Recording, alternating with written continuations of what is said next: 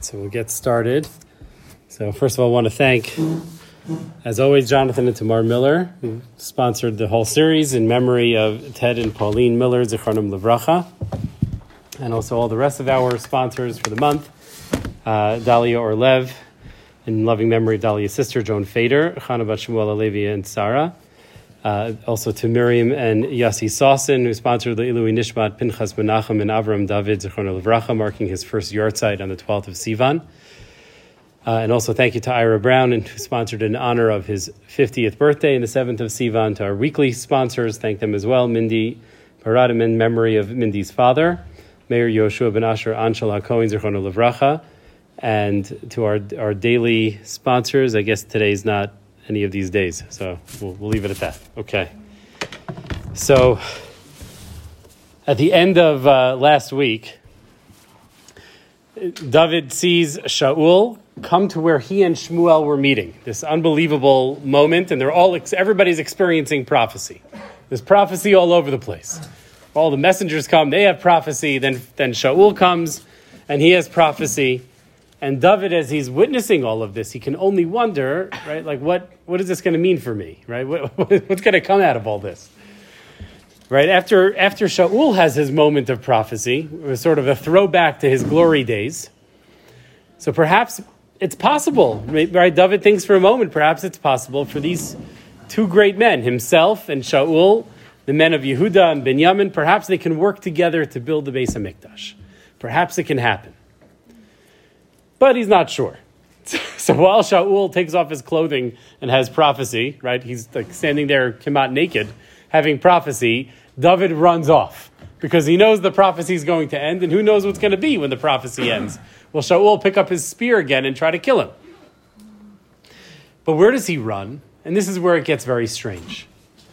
You would think that he would take this opportunity to run someplace and hide. But where does he go? He goes back right to the to the epicenter of Sha, of Shaul's land. To, to, right, he goes back to the royal court. Right, he goes back to the place where where just a few nights ago Shaul tried to kill him. He sent men to kill him, and he had to climb out of a window, if you remember. Right? I mean, it's crazy. What's going on? Why would you run back to the place where the, right to, to where it's crawling with the men of Shaul? Everybody's looking for David. He's the fugitive. Why would you go back to that place, right? It feels like a movie, right? Like Tom Cruise would go back to the epicenter, right, of where they tried to kill him. To the, to, he'd probably go back to Langley, right, and uh, break in and steal all their files or something like that. Mission Impossible. What is David doing? Right, what's the point? So clearly, he, as we see, if you look in source number one, he's going back to see one person. Vayivrach David minayot Vayavo vayomer lifnei Yehonatan. He comes before Yehonatan, his good friend, Shaul's son. Me'asiti, what have I done? Mavoni machatasi lifnei avicha. What have I done before your father? Ki nafshi, that he's trying to kill me. So says says Yonatan, Yehonatan, which and this seems very uh, very much like wishful thinking. Lo lo tamud. No, he doesn't want him. He doesn't want you to die. Hine lo yaseh. Avi davar gadol davar katan. My father would never do anything big or small without talking to me first. Madu yastir avi mimeni. Why would he hide this from me? Right, oh, you know, so so this is all very, you know, he doesn't he doesn't get it, right? He, maybe does he not realize that men surrounded David's house, planning to kill him, and David only escaped with his life because he climbed out of a window? Does he not know this? Vayishava o oh, David. So David swears. Vayomer yado yada avicha ki matzati chen beinecha. Your father knows that I found favor in your eyes. Vayomer al yeda zot Yonatan pen yatsev. Yonatan, my friend, there's a lot you don't know. right? Your father is not talking to you, right? Because he knows that you're my buddy, and therefore he's not telling you what he's planning to do to me, right? Right, but truly, is how you know as Hashem lives, right? There's just a step between me and death. You don't realize how bad the situation actually is. So, so why is he coming back here to, to meet with Yonatan? It's dangerous. It's very dangerous. Why is he not using this opportunity, opportunity when Shaul is naked and having prophecy to go slip away and hide somewhere? Right, so what's, what, what's he doing? Right? Anyone have any thoughts just to put it out there for a moment? Right? Like, why, why would he come back to Yonatan?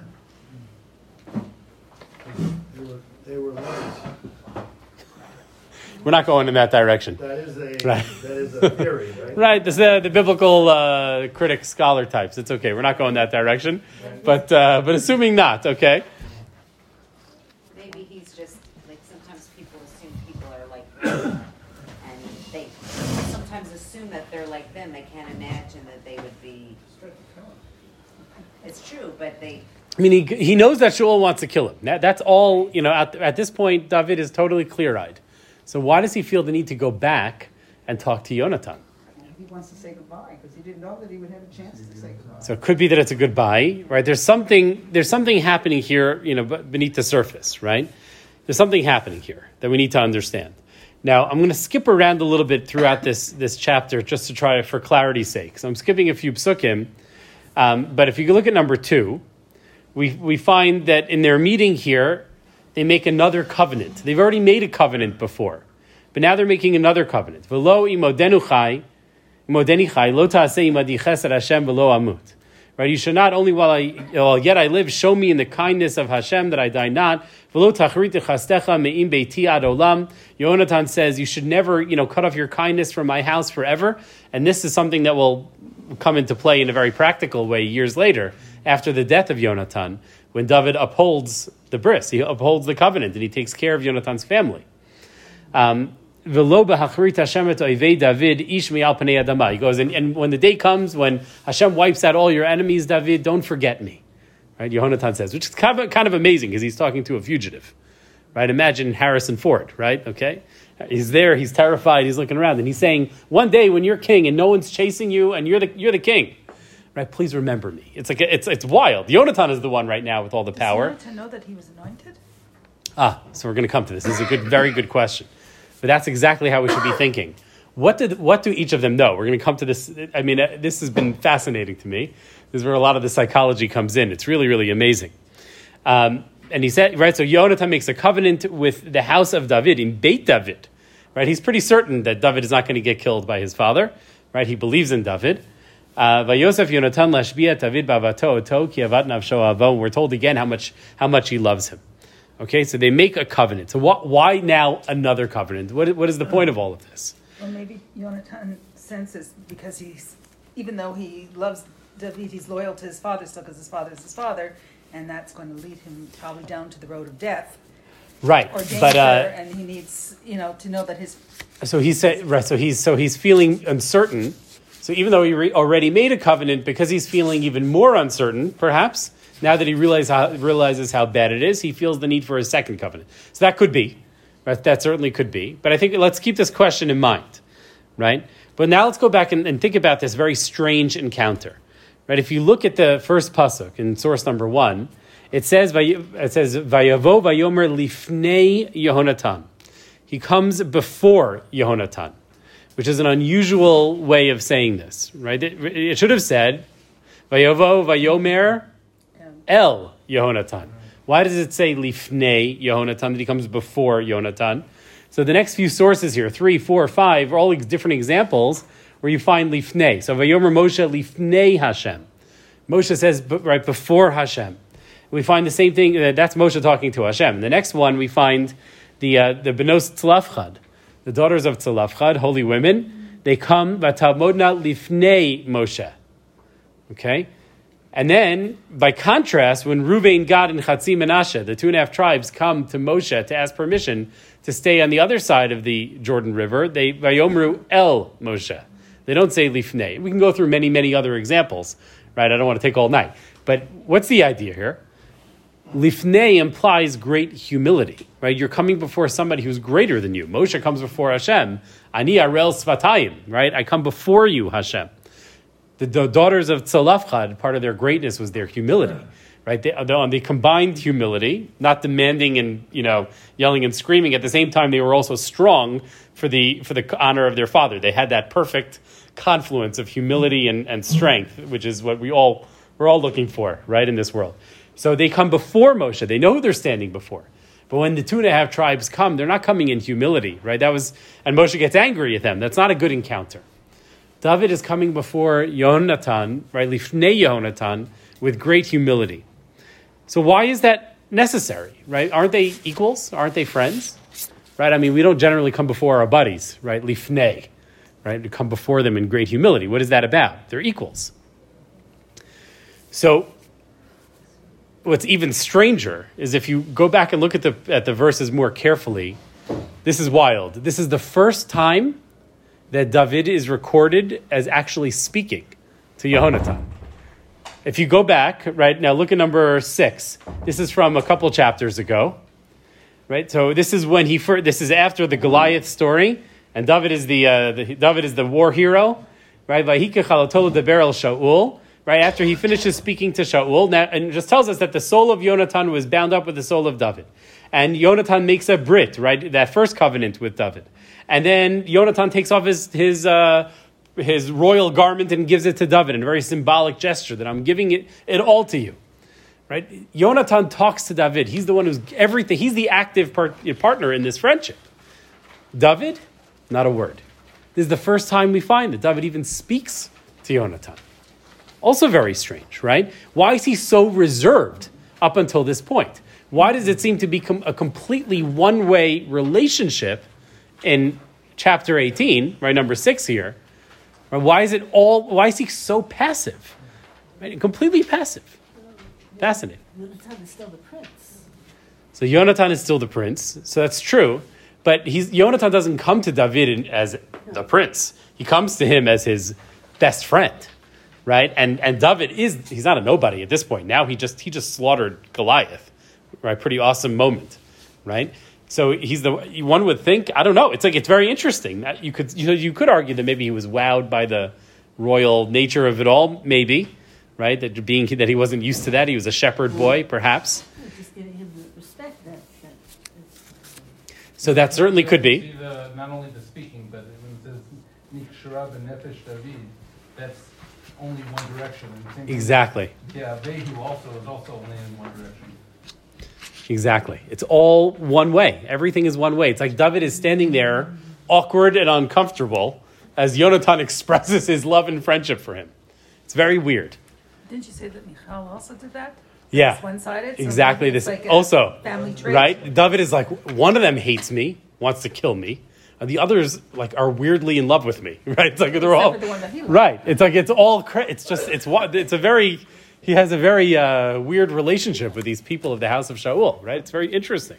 A really good TLC. What? Do you have a weak self-image? David?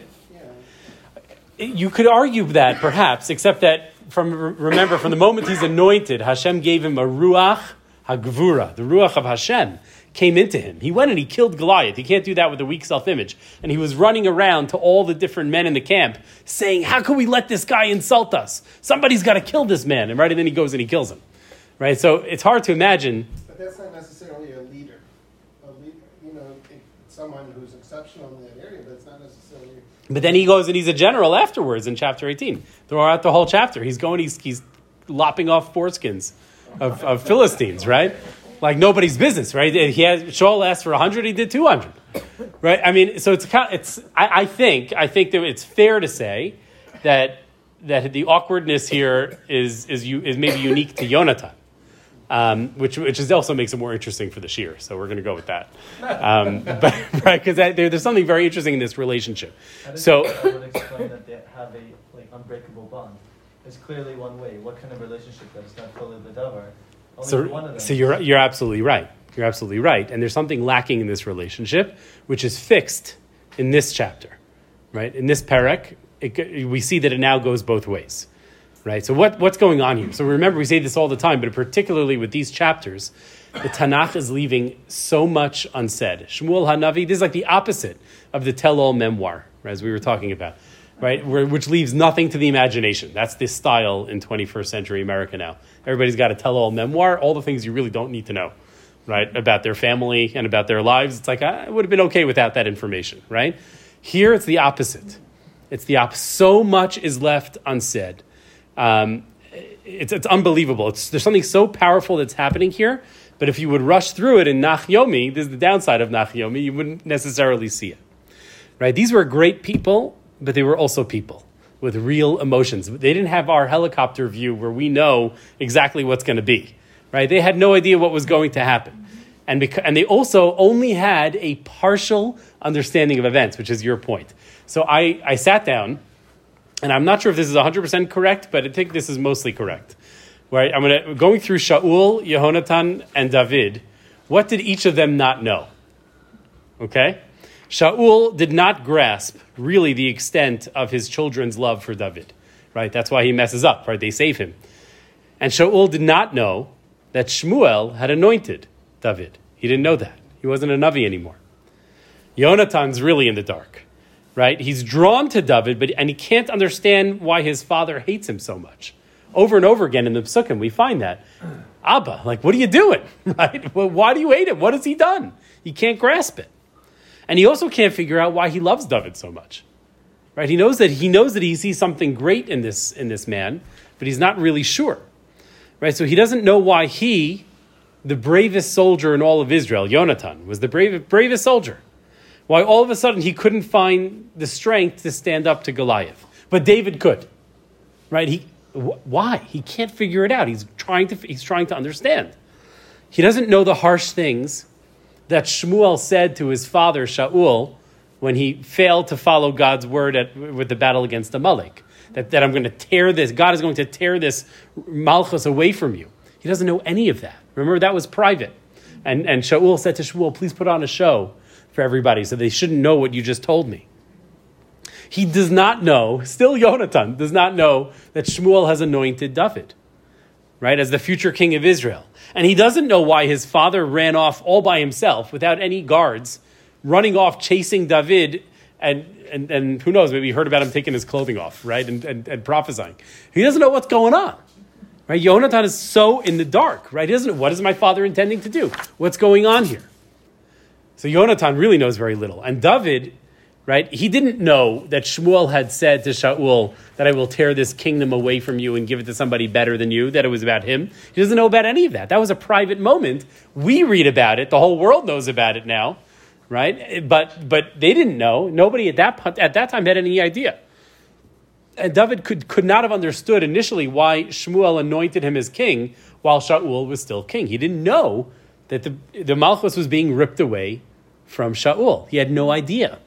All of this only became clear to David when? When he runs to Shmuel and he, they have their all night learning session that we talked about last week, that unbelievable moment in history where they, they talked about the future place of the Beis Hamikdash, and finally all the pieces come together for David. Why all of this is happening? We can assume that Shmuel finally told him, right? You know, this is why I anointed you because I was going to. It was it was prophesied that it would be taken away from Shaul. All of a sudden, the pieces have become clear for David. But it's clear for David. But who is it not clear for? Yonatan, his good friend Yonatan, who I mean, let's not forget his unbelievable greatness. He's supposed to be the next king, and he says, It's all yours, David. One of the great moments of humility and kindness in all of human history. And he's hiding everything from him. Yonatan doesn't know what in the world is flying. David, I'm sure, felt pretty badly, right? One can imagine, right? The guilt that he must have had. Yonatan loves me, but he should really hate me because if only he knew that Shmuel anointed me as king, right? How would he feel about me then? Would we? Would he really think? You know, I'm such. Oh, he loved me so much, right? Can we understand now why that love was Yonatan to David? It was one way, and David was standing there awkwardly. Why is he? Why is he showing me all this love? He doesn't even because he doesn't know I'm about to replace you, right, buddy? Right? Uh, it, it, the whole thing was not open. It couldn't be revealed. Shaul does tell Yonatan though at that dinner. That's later. That's after. That hasn't happened. It's coming up soon. Exactly. So but it, it's really amazing, right? So he so even though it's dangerous, as soon as he learns how all the pieces fit together from Shmuel, he runs back to the epicenter of the danger in order to tell Yonatan, right, to clear his conscience, to tell Yonatan what's going on. He has to tell him the truth. What an amazing drama that is not spelled out, right, in the Navi. But I think I think this is the simple understanding. I think this is the pshat. We don't have to go very deeply in order right, to, to imagine this being the case. I mean, this is true. This is the story. And now can we understand why it is that there's another covenant? All right, so take a look at, let's look at, uh, at number seven. Rabbi Bachrach, he says, bati levakesh slicha. He's like, he's imagining this conversation between David and Yonatan. He says, I'm coming to apologize, to seek your forgiveness. Because I'm guilty. When you made that first covenant with me, like, and you loved me as you love yourself, at a very high level, I remained completely silent. Right? Velosha marti et britcha karaui, and I haven't really kept this covenant, that first covenant, properly with you. Because I've hidden from you a pretty important point that he was anointed by Shmuel to be the future king.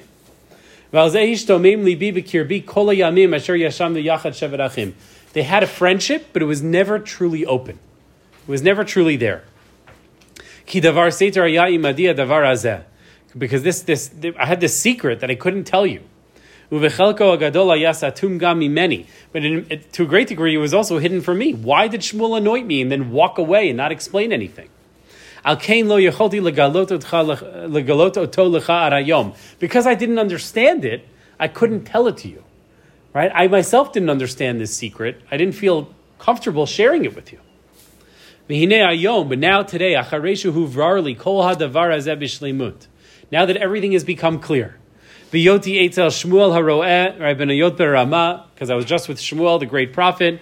Barachta misham elechel esaper takol. I ran from there, over here.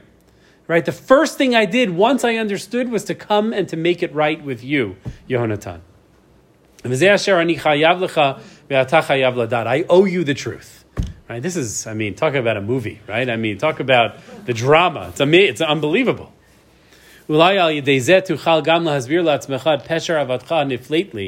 Right? And maybe now you can understand yourself that which you maybe do, could never have understood until now, why it is that you cared so much for me.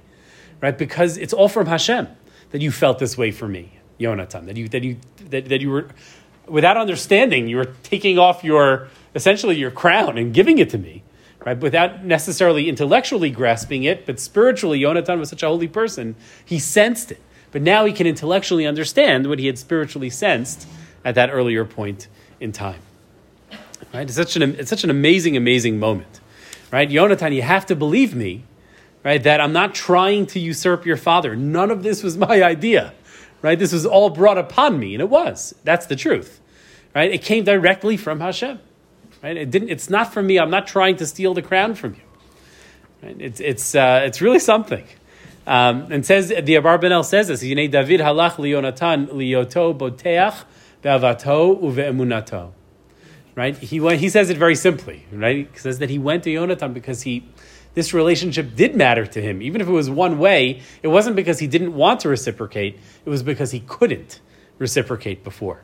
But now that he can, the first thing right that, that he wants to do is to bare his heart before his close friend and to tell him the truth. Did Shmuel not understand that all this was happening, and he was he, he didn't uh, he didn't say anything because it, it wasn't his job to say anything to Yeah. anybody? Yeah. There's, uh, yeah, it's very interesting, right? Shmuel, remember, he anoints David and he walks away. It's unbelievable, right? I mean, that was the, right. He left him in the dark on purpose. I mean, it's a really a, it's a fascinating thing. Like we find something similar in Chazal that you know, say, who say that Yitzchak, right? Yitzchak knew that Yosef was alive, but he didn't say anything to Yaakov because it wasn't his plate. I mean, which is a pretty wild thing to try to wrap your head around, right? All those years of suffering, he didn't say any. You know, it's hard hard to hard to understand. Now, all of this, I'm sure, was surprising to Yonatan, but probably not shocking, right? Because it confirmed everything that he had known, that he had felt before. Um, and from the very beginning, he, he had sensed that David is special. He knew that he was meant to be the next king of Israel. He didn't know why or how or when. But now David has confirmed everything, and now he knows that he was really right all along, right? And to his eternal credit, Yonatan responds to, to now all of this being laid out before him as I'm with you. I'm totally with you. Right? And, and not only that, he makes another covenant with David to show all right, now that everything's out on the table, I'm still with you. I'm with you to the end. Right? And I want you to be with me and with my family to the end, which is it's really an amazing, amazing, and beautiful moment. Now, I don't want to read through the entire chapter. It's a long chapter. We just read a lot of this uh, on Shabbos, right? The Haftorah. This is the Machar Chodesh Haftorah. It was my bar mitzvah haftorah. Also, you never know when it's going to fall. Right, the day before Rosh Chodesh. If you're if that's your bar mitzvah, that's a, you know, that's it. Um, but we read this this past Shabbos. But just you know, very quickly, quickly, quickly, to kind of summarize what's happening here. Um, right, so they make this covenant. It's all good. Ah, Baruch Hashem, David and Yonatan are all good. But we got some other problems. Okay, Shaul. Shaul's a very big problem. So tomorrow, the next day, right, this is, right, is, is going to be Rosh Chodesh. And that was apparently a very big time where everybody came to eat together with the king. Kind of, we'll talk about, talk about that in a moment. Um, and so David says that if your father, you know, m- sees that I'm not there, he misses, me, misses me, you know, tell him, and he asks, where's David? So tell him that my family had a whole event going on in Beit Lechem, that's where he's from, Ephrata, right? That I, I went back to Beit Lechem, Ephrata, you know, to be with my family. Um, tell him that. And then if he gets, if he's okay with that answer, so then I'll, then we'll know that your father is back to his old self. Right? He was losing his mind, but he had his prophecy with Shmuel, and now he's okay. Right? Shalom al Yisrael. Right? That would be amazing. This would be a messianic moment. But if he gets angry, so then that's a bad sign. Right? That's a sign that he's coming after me. And I need you to come back and tell me that so I can know for certain that Shaul has not had a change of heart, which he thought he might have had. I'm just kind of skimming through the rest of it. So this is what David does. He says, I'm going to hide out here in the woods, right? And then you, after this happens, after the whole, you know, the interaction with your father happens, come back out here and give me a sign. So what's the, what's the sign? It's very interesting, right? It's, it's the arrows, the famous arrows test of the, of, of the book of Shmuel, where he says that if, so Yonatan says, right, if I shoot the arrows and they fall, you know, before you, they don't go that far, right? That's a sign that everything's okay. But if I shoot them beyond you, right, that's a bad sign. That's a sign that uh, my father got angry and you're going to have to run. Okay, so they go through this. Right, the next day is Rosh Chodesh. It comes. I'm kind of summarizing the whole chapter here. And of course, Shaul's anger is kindled. Right, and this is uh, pasuk thirty. Right. And he, uh, and he says to him, right, he says, Ben Navat Mardud. He says, you rebellious son. He really rips into Yonatan. This is the worst moment. This might be the worst moment in their lives together, in their relationship. Really, the harsh language that he uses. Halo yadati ki vochera ben Yishai. Right? I knew it. I knew it that you chose Ben Yishai over me. You chose David over me. Um, right? Levoshtecha levoshet ervati mecha. Right? And it's a shame to you right? It's a shame to your to, right to your mother. It's a shame to ever. It's a terrible shame. I knew right because he says that as long as David lives, right, your kingdom will not be established. So so let's uh, send for him and, and, get him here because he deserves to die, right? So Yonatan was uh, you know shocked, and he says to him, "What has he done? What has he done? Even even under this these terrible circumstances, he stands up for his friend." And Shaul takes the spear and chucks it at his own son. Right, that's about uh, as bad as it could be. Right? All right, thankfully he doesn't hit him. And Yonatan was incredibly angry and incredibly embarrassed, and it's a terrible moment.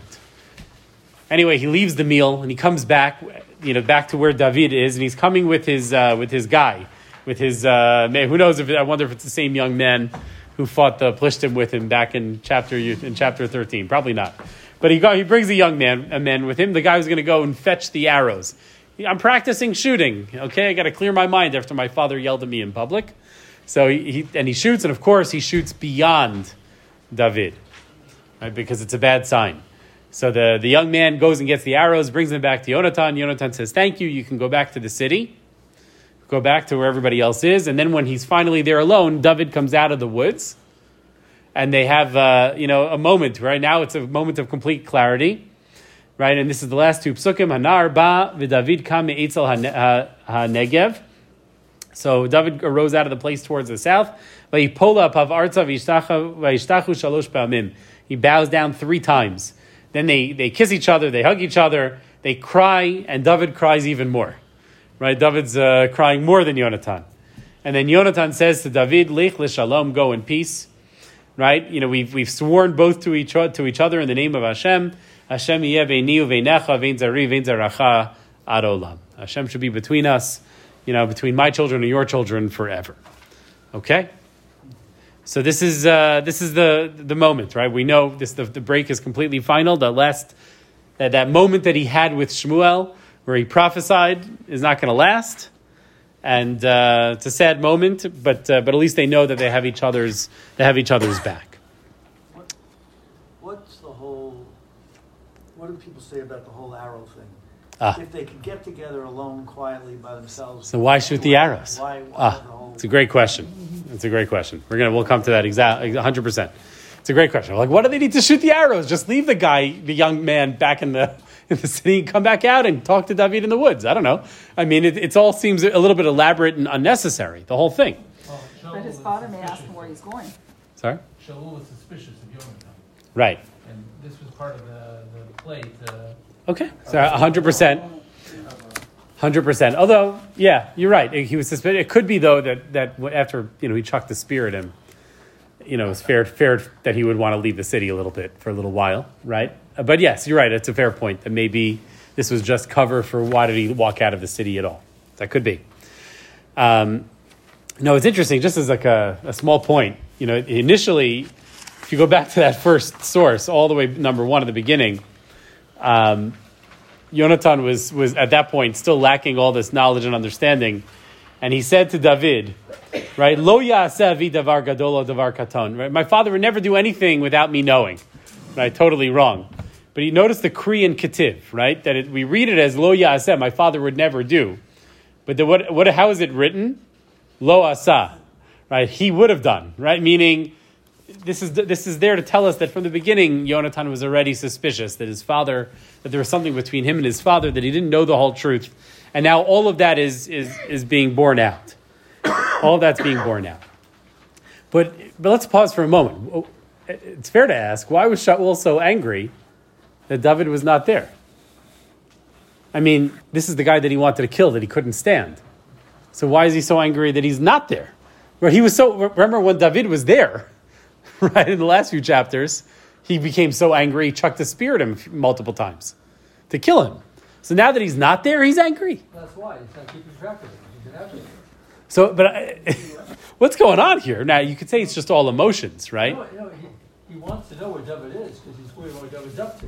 So of course he wants him, wants him around, so he can keep an eye on him. But but is he really surprised? Like that David's not there? He, I mean, he chased him and tried to kill him. But it's the honor of the king to be there at Rosh Chodesh like that, and it's expected, it's part of the decorum. And David was violating a basic. even though even though Shaul had literally sent assassins to murder him. I mean, it can't be that he's shocked that he's not that he's not there, right? I mean, I I mean that's you have to, right. He chased him. He sent that came after him. He just had like I, the whole thing seems it, But doesn't, doesn't he, wasn't he deemed to be sort of mentally right. So you could just explain all of this as like Between, Loving him and hating him. right. That's a simple answer we could say, and I think in it's fair. Is that he's in a crazy emotional place, and he you know damned if you do, damned if you don't. Doesn't matter. Right. Doesn't mean nothing. Nothing David does will be good. Right at this point. So you could say that very simply, and I would have left it at, that, but I came across uh, the Chasam Sofer, which was kind of which I don't usually see, um, but I found this. It was referenced somewhere, and I looked it up, and I thought it was very interesting. So just he adds another emotional insight, which I thought everybody would like. He says, "Ki yadua," this is number ten. Shaul aita ruach ra'a nevatato. Right, Shaul right, was in the back in the grips of his evil spirits. Right, his man. Right, he didn't have the prophecy anymore. Now, what? re- Remember, Nigain David lefanav. David would play music and would calm him down, and he was the only one who could calm him down. The guy he hated was the only one who could calm him down. Isn't that why he was brought to the? That was why he was brought to the palace in the first place.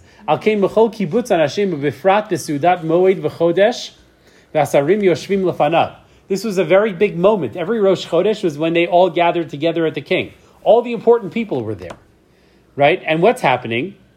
So normally, before he decided he wanted to kill David, David would make sure on Rosh for Rosh Chodesh that he played a lot of music, so that when everybody came, Shaul would be able to be calm and not embarrass himself, right? Kadesha behargisho ktsat da'agav ruach ra- ra'a yinagein lefanav. He was ready. He knew that you know what Shaul's secret of how you know what a dark place he was in, and so, when everybody was coming, it was a very high pressure moment. So he would make sure to calm him down. To make sure that Shaul was not embarrassed in front of all these important people.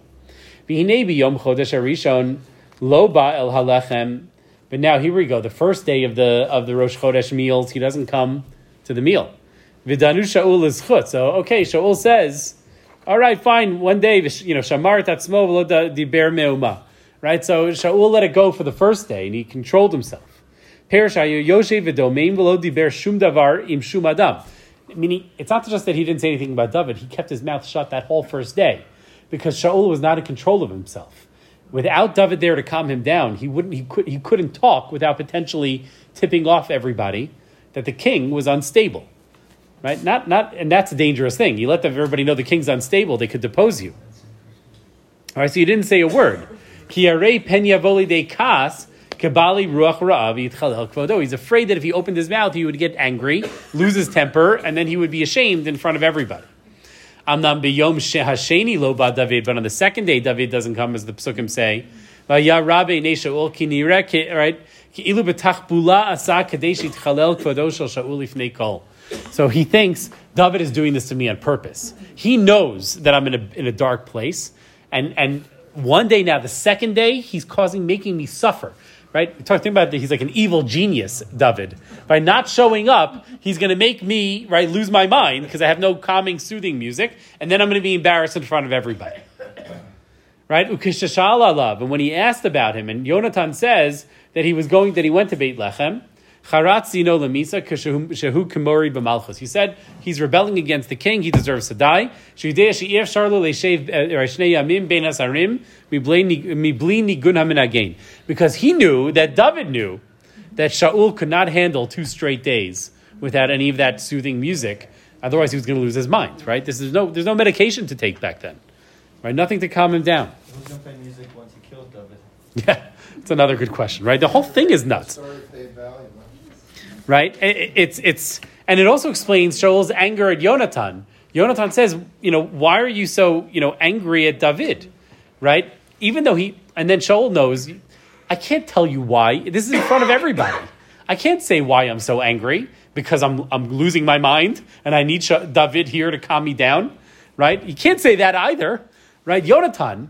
Aren't you on my team? You know my secret, right? That's something I'm sure Yonatan did know. He, he was cl- the closest son to his father. The next king, he knew his father's secret, that his father was in a dark place. You know that I need David, and now you're defending him not being here? Aren't you on my team? And, and, and it's, it's exactly what happens. He loses his mind, right? He goes crazy, and, and he becomes embarrassed in front of everyone. Um, I was thinking about the throwing the spear. Now, to me, it's more like anger and frustration. They didn't really want to kill Jonathan or For sure. David. He was just so angry and frustrated. That's all he could do but throw the spear. Exactly. You know, he did not want to kill him. I 100%. No, he did not want to kill him. Right? It was more Jonathan was angry but also embarrassed. Right? It wasn't like he was actually chucking at him at him to murder him. Um, right? And and the Chasam Sofer continues, but I'll you know we can read it on your own. But uh, it's just I thought it was a really really interesting psychological take. So I couldn't help it. I put you know I put Queen here. You know I can't I, I can't live with you. I can't live without you. I can't let you stay, but I can't live if you go away. I don't you know okay. You understand? This is this is Shaul and David.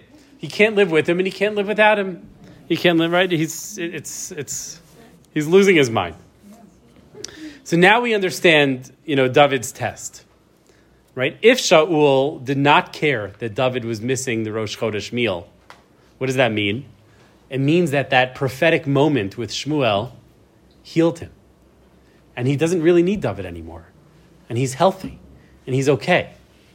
But if he loses his mind, right, that means that that prophecy was just a, a brief moment in time, and that Shaul, there's no going back, right? And and and unfortunately, you know, he's this relationship is not reparable, right? It can't be repaired, and that it's going to continue this dangerous, unhealthy craziness, right? When you have a dangerous rel- reliance upon someone, right, and a hatred, that, that there's nothing healthy and good about that. You got to be whole in, in yourself before you can have a proper relationship with someone else, right? That's what we always tell children, you know, who want to like get married when they're 17, right? You say, no, no, no, Two, two quarters have to make a half before two halves can make a whole, right?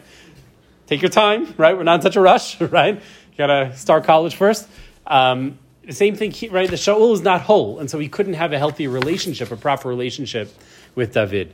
And it might be a stretch, but I do think that something of this dynamic applies in our own time with the community, the people of Shaul that we've been talking about, right? This whole world of Tel Aviv, right? On the one hand, they're so angry. There's, so, there's a lot of anger towards religious people. Not everyone, right? I think the media makes it worse than it is.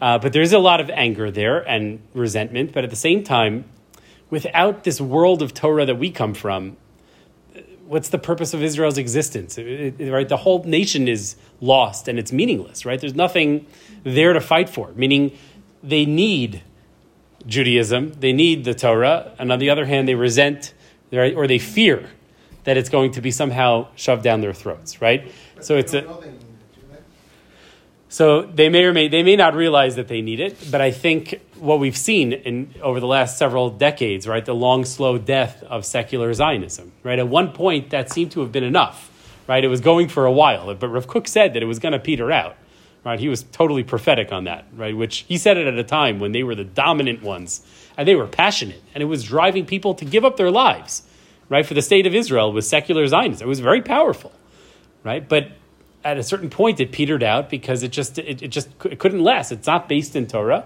and so it couldn't last. And so the only thing that's left now right is a zionism that's based in torah.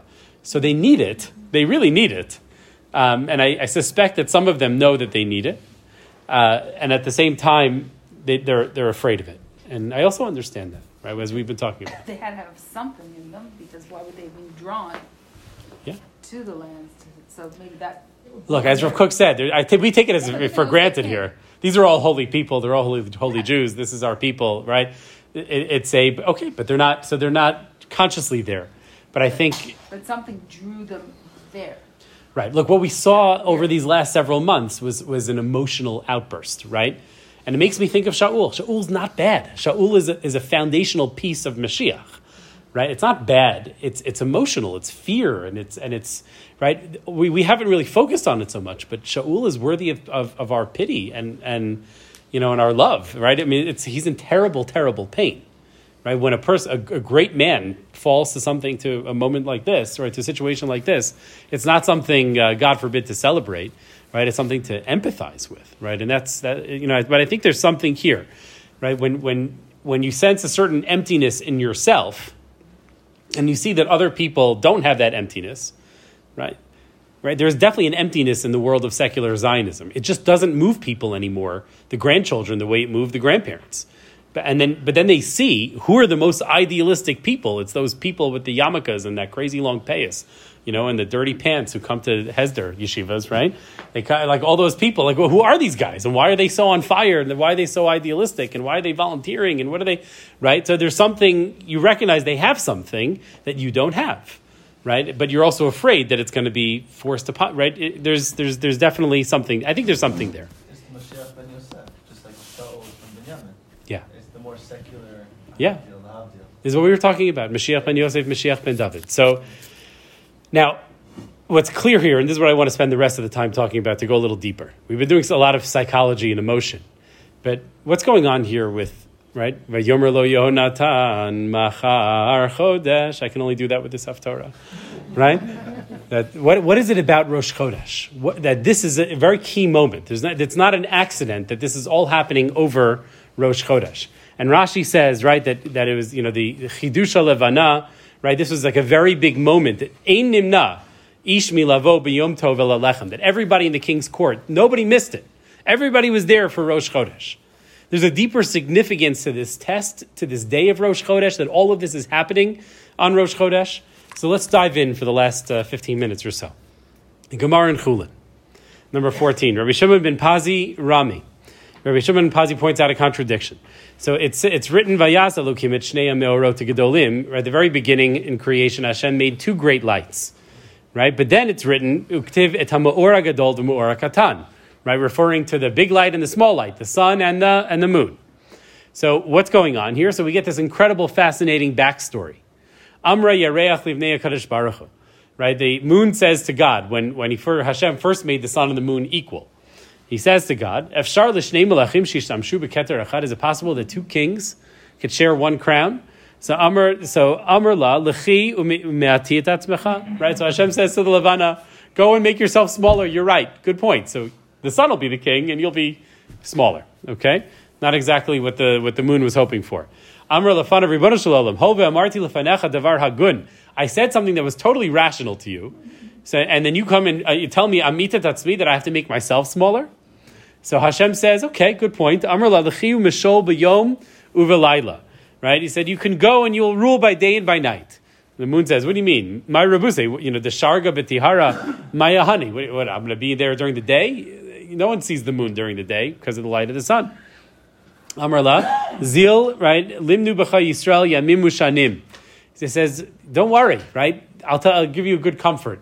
The people of Israel are going to count, right, their days and their years according to the months. We follow the lunar calendar, not the solar calendar right? So Amr Le, Yomanami EFshar de Lomanu Be uh, Tkufusa, right?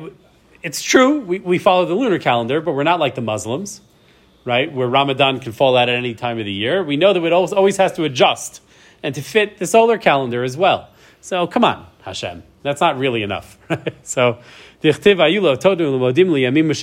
so zeal likru tzadiki bishmecha. So Hashem says, right, that the uh, that the the righteous will be called, you know, by your name.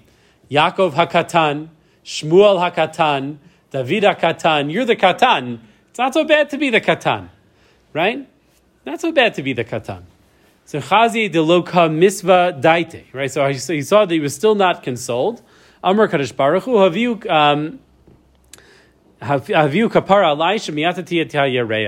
he says, uh, you know, Hashem says, you know, bring an atonement for me for making the moon smaller. You're right. I shouldn't. It's chatasi said Hashem. I sinned. So Hainu Damar Shimon ben Lakish Manishtana Seir Shal Rosh Chodesh Shenem Bo LaHashem.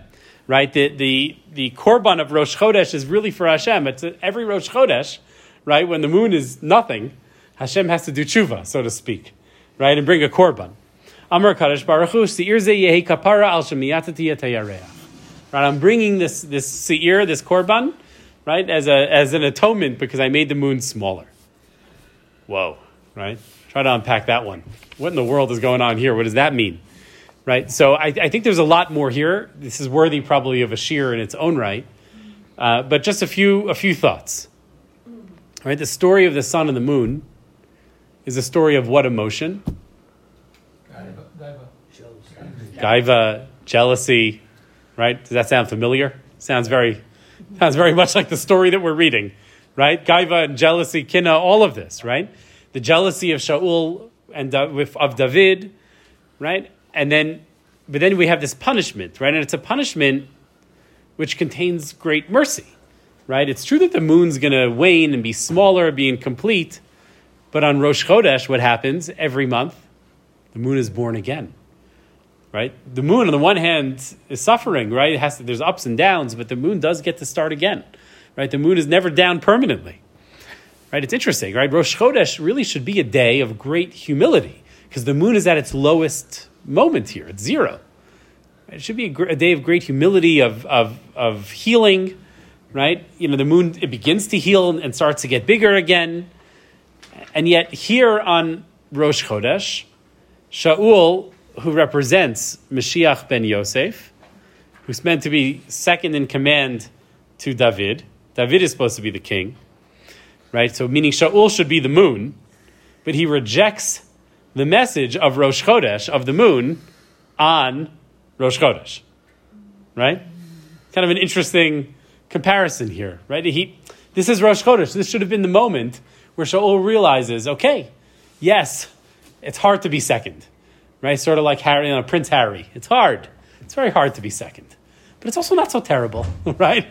Prince Harry could have a really good life. There's a lot of good, good, good things he could do in the world, right? But instead, he chooses jealousy that I have to be in charge. It's got to be me. It's all me, right? That's that's Shaul. And there's a real so there's a real sadness, a real brokenness there. So we could leave it at that, but I think there's a lot more, right? Because there's also a deep connection between Rosh Chodesh and David. Okay? Now this is, right, look at number, this we know, right? Kiddush Levana. And we're going to say this again very soon. Right? In, in Kiddush Levana, what do we do? We say David Melech Yisrael Chai V'Kayam. And in, right, that's Kiddush Levana. And on Musaf of Rosh Chodesh, he made it into the Shemona Esrei.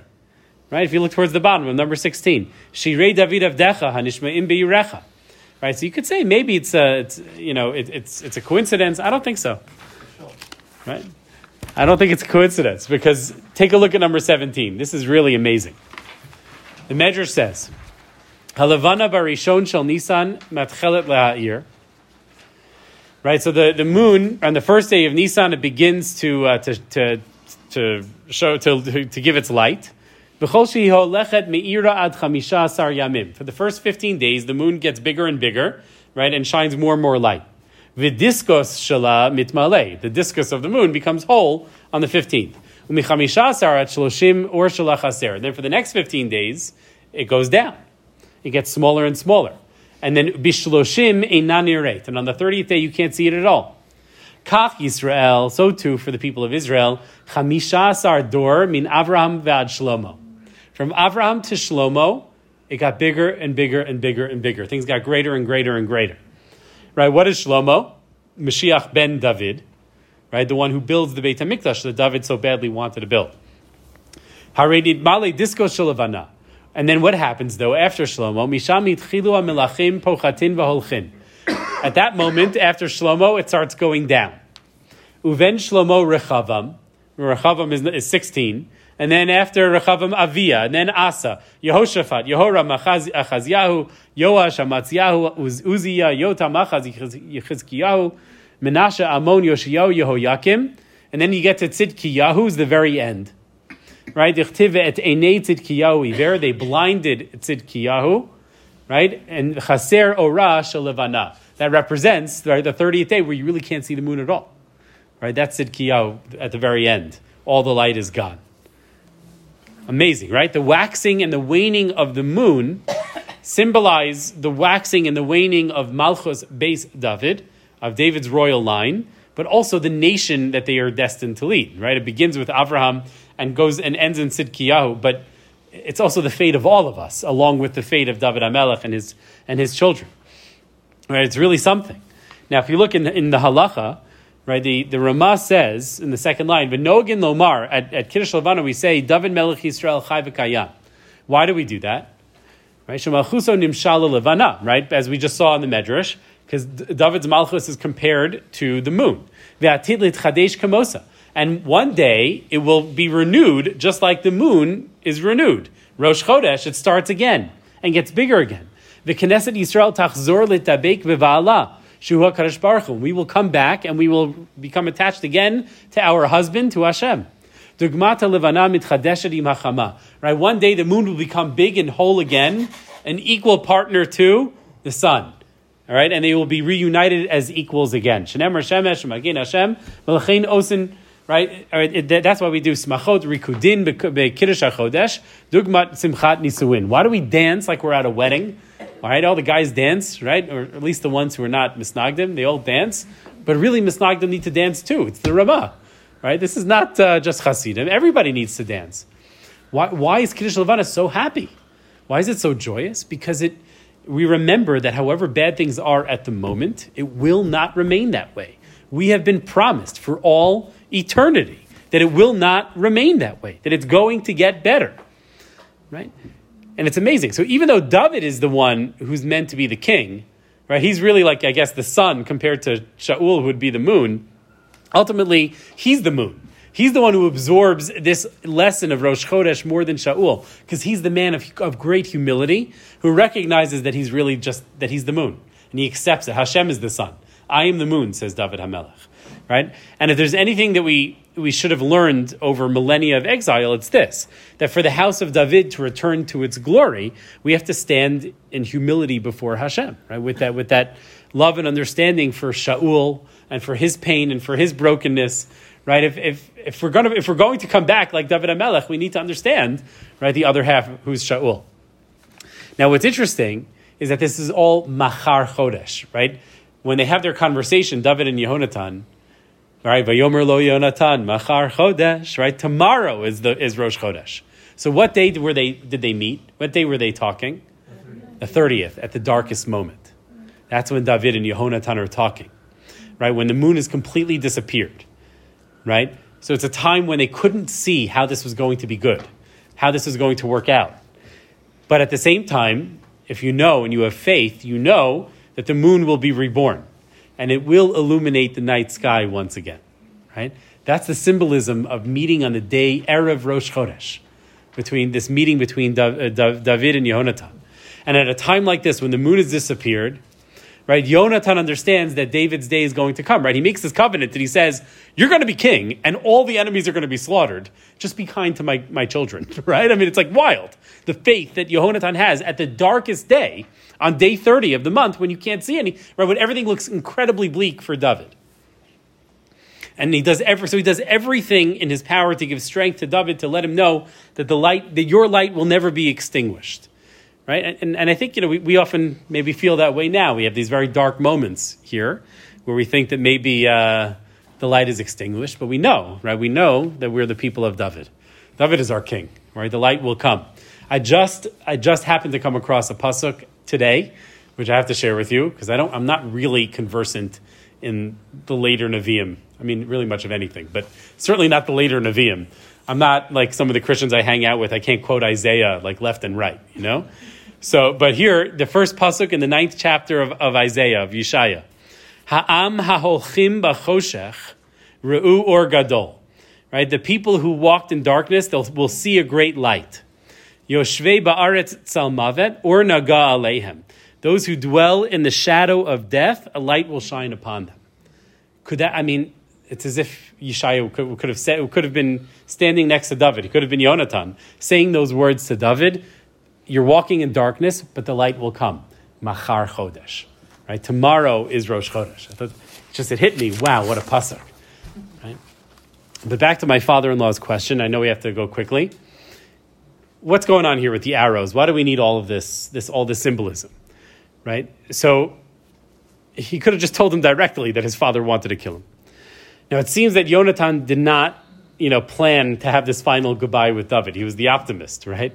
Uh, but now that it's clear that his father is going to, to try to kill David, and David has to run away, right? You know, it, like they're, they're good, they end up meeting in, in person, you know, and they, they throw caution to the wind. Who knows who's watching? They come out into the field, right, and they hug each other and they have their goodbye. So, the, the, the, if, so, so what's with this test, right? So why do they have this test in the first place? And the meaning of the arrow falling in the field as opposed to the arrow going beyond the field.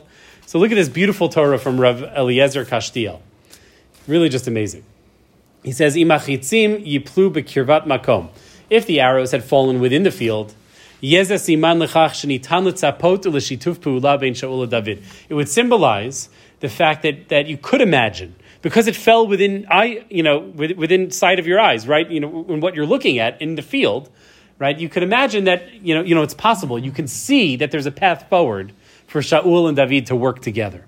Ulami machitzim yinachtu harchik misham. But if the, if the arrows go further, siman shematzav murkav, it shows that the situation is very complicated, very messy.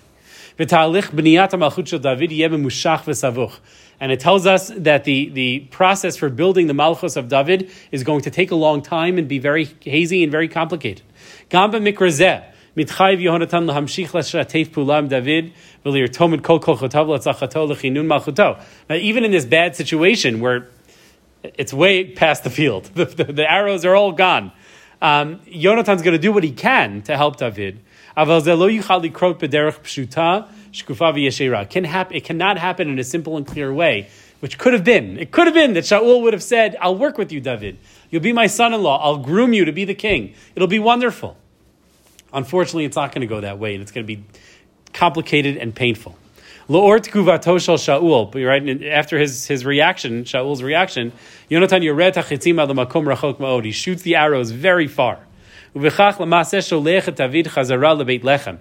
Telling David, you're going to have to go back to Beit Lechem. Loto makom menachlat Yehuda shekvurabo Rachel imoshel binyamin. You're going to have to go back to your place, which is where Shaul's mother, Rachel, is buried. This is the secret mystical bond between the two of them of, da, of David and Yehonatan, of Yehuda and Binyamin, of Mashiach ben David and Mashiach ben Yosef, ושני מבינים כי אם הוא לא יוכל להיעשות באופן ישיר מול שאול, הוא יעשה בדרך מפותלת מול יונתן. And they both understood that if it would not happen directly with Shaul, with the king, who had the power to make it happen directly, it would happen indirectly in a more complicated way with the Yehonatans of the world. Right? Yonatan comes from Shaul. He doesn't have the power of Shaul. One day, though, Yonatan and Shaul to, and Yonatan and David will be able to come to the same result. It'll just be harder.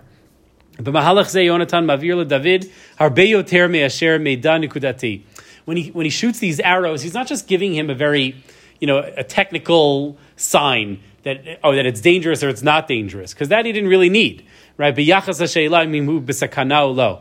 Zoe kriyat kivun. He's announcing a whole new direction in David's life and his life. Right? He's, this is like a very symbolic moment for two very symbolic men. We know they're very symbolic. Right? With David HaMelech, he wrote all of Tehillim. Right? It's one gigantic symbol of, you know, I mean, it's beautiful. It's poetry. These are men of poetry, and this is a moment of poetry. Right? He's, where this is a new moment in David's life. It's been settled. Um, where we hashlamayim kachsha derech lakamat mesubechet, where they both accept that this is going to be long and hard and painful, and then they cry each of them on each other's shoulders. Right? Habechi eno rak b'shel tzara. Pray. That's not because they're sad, just because they're sad to leave each other, but it's because of what's going to come. They know how painful it's going to be. You know.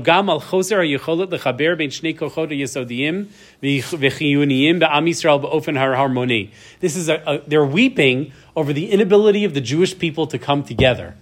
Right? They're not just crying over the, this moment, this particular situation. It's a crying for all generations that we can't take the easier and simple path of simply loving each other and coming together in harmony and recognizing that we each have greatness and we each need each other. Right? Right? It could have been so much easier, but sadly it's not. And so we're on the long and difficult and painful road.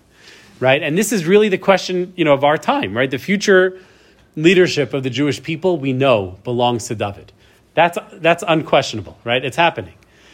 Right? And he's the man who represents Hashem in his Torah. That's our destiny.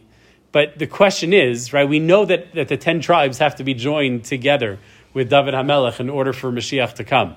The question is, how hard will it be? Right? Will it be through Shaul or will it be Yehonatan? That's the question that we have facing us in our own time. Right? Will they support us in fulfilling our mission and then so we can support them in fulfilling theirs? Or will we try to destroy each other? Right? This is the, uh, the great, great question. You know, just as a, as a final, you know, final point, because this is like, I just, I couldn't let this go. What happens next, and we'll talk about this, God willing, uh, I guess in the fall, um, what happens next is, is really tragic. David runs away to the town of Nov, and because he's starving, he asks for bread, and the Kohen Gadol gives him bread, and then Shaul slaughters the entire town of Nov. And so what happens? The Gemara here says in number 20 that uh, Ilmali Hilveu Yehonatan David Shteki Karot Lechem. Had Yehonatan, when he said goodbye to David at, at this moment, given him some bread, Lo God Nov Ira Kohanim that whole city would not have been slaughtered. the whole disaster that followed, Shaul and all of his sons being slaughtered, being murdered, all of this, being you know dying in battle, all of it could have been avoided. All of that suffering had only Yonatan gone the extra mile and helped David along on his path and on his journey. And I think there's something very symbolic about that. there's a deeper criticism here, right? Had Yehonatan not just hugged David and wished him well, but had Yehonatan run away together with David, right? Maybe that terrible civil war could have been averted, which comes later. The whole civil war between David and the, chil- and, and the children of Shaul. It's a whole disaster, right? If only the Mashiach ben Yosef, Yehonatan, had gone together with Mashiach ben David, had been all in together with him. It's not enough just that he wasn't fighting David, that he was his friend, but we need, right? The people of David need the people of Shaul to go along with us. We need each other desperately. Because if they don't come along with us, right, the path is that much more painful, that much rockier. Right, we know that the, David's day is coming, but we pray it'll come through the path of Shaul and won't have to come through the path of Yonatan. It should be that way in this generation and uh, for all the, all the generations to come until the times of Mashiach.